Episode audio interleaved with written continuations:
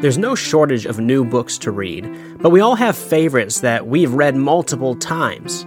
One of the books that I've reread the most is Spiritual Leadership by J. Oswald Sanders.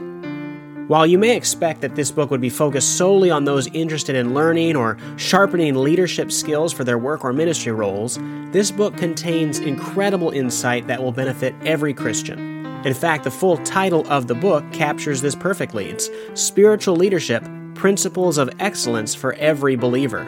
I have read and reread this book several times and continue to find helpful passages. I'm not alone in this constant return to Sanders' work. Listen to what John MacArthur had to say.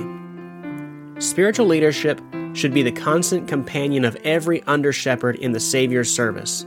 Most helpful is the fact that its emphasis is not on methods but on character, passion, and godliness.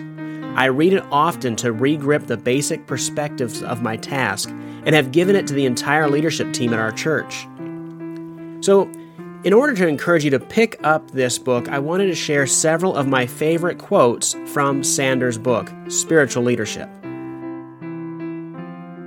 From J. Oswald Sanders' classic book, Spiritual Leadership.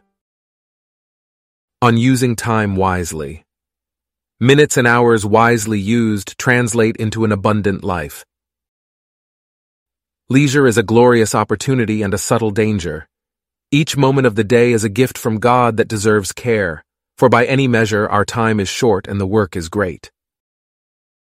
Our problem is not too little time, but making better use of the time we have. Each of us has as much time as anyone else. We are not responsible for our endowments or natural abilities, but we are responsible for the strategic use of time. These lines were found engraved on a sundial. The shadow of my finger cast divides the future from the past. Before it stands the unborn hour in darkness and beyond thy power. Behind its unreturning line, the vanished hour, no longer thine. One hour alone is in thy hands, the now on which the shadow stands. Quotes about the importance of reading. A student will find that his mental constitution is more affected by one book thoroughly mastered than by twenty books he has merely skimmed. Little learning and much pride comes of hasty reading.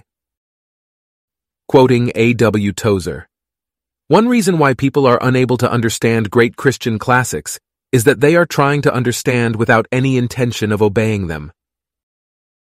If a man is known by the company he keeps, so also his character is reflected in the books he reads. On ministry, Jesus is the chief shepherd. We are assistants and associates working under his authority. The spiritual leader will choose the hidden path of sacrificial service and approval of the Lord over the flamboyant self-advertising of the world. The spiritual leader should outpace the rest of the church, above all, in prayer. On character, pride takes many forms, but spiritual pride is the most grievous. To become proud of spiritual gifts or leadership position is to forget that all we have is from God. All the position we occupy is God's appointment. If a Christian is not willing to rise early and work late, to expend greater effort in diligent study and faithful work, that person will not change a generation. Fatigue is the price of leadership. Mediocrity is the result of never getting tired. Quoting an unknown poet, the heights of great men reached and kept were not attained by sudden flight, but they, while their companions slept, were toiling upward in the night. J. Oswald Sanders' book, Spiritual Leadership, is filled with principles for developing Christian character, and I urge you to add it to your bookshelf. If you liked any of these quotes or you'd like to pick up a copy, you can find all of this information on the website at reasonabletheology.org/leadership.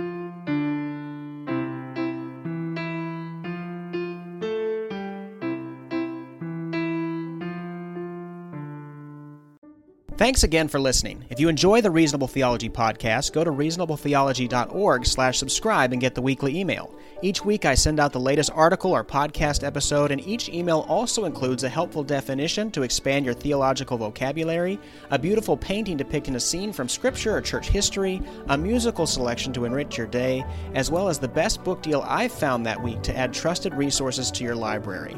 Try it out at reasonabletheology.org slash subscribe.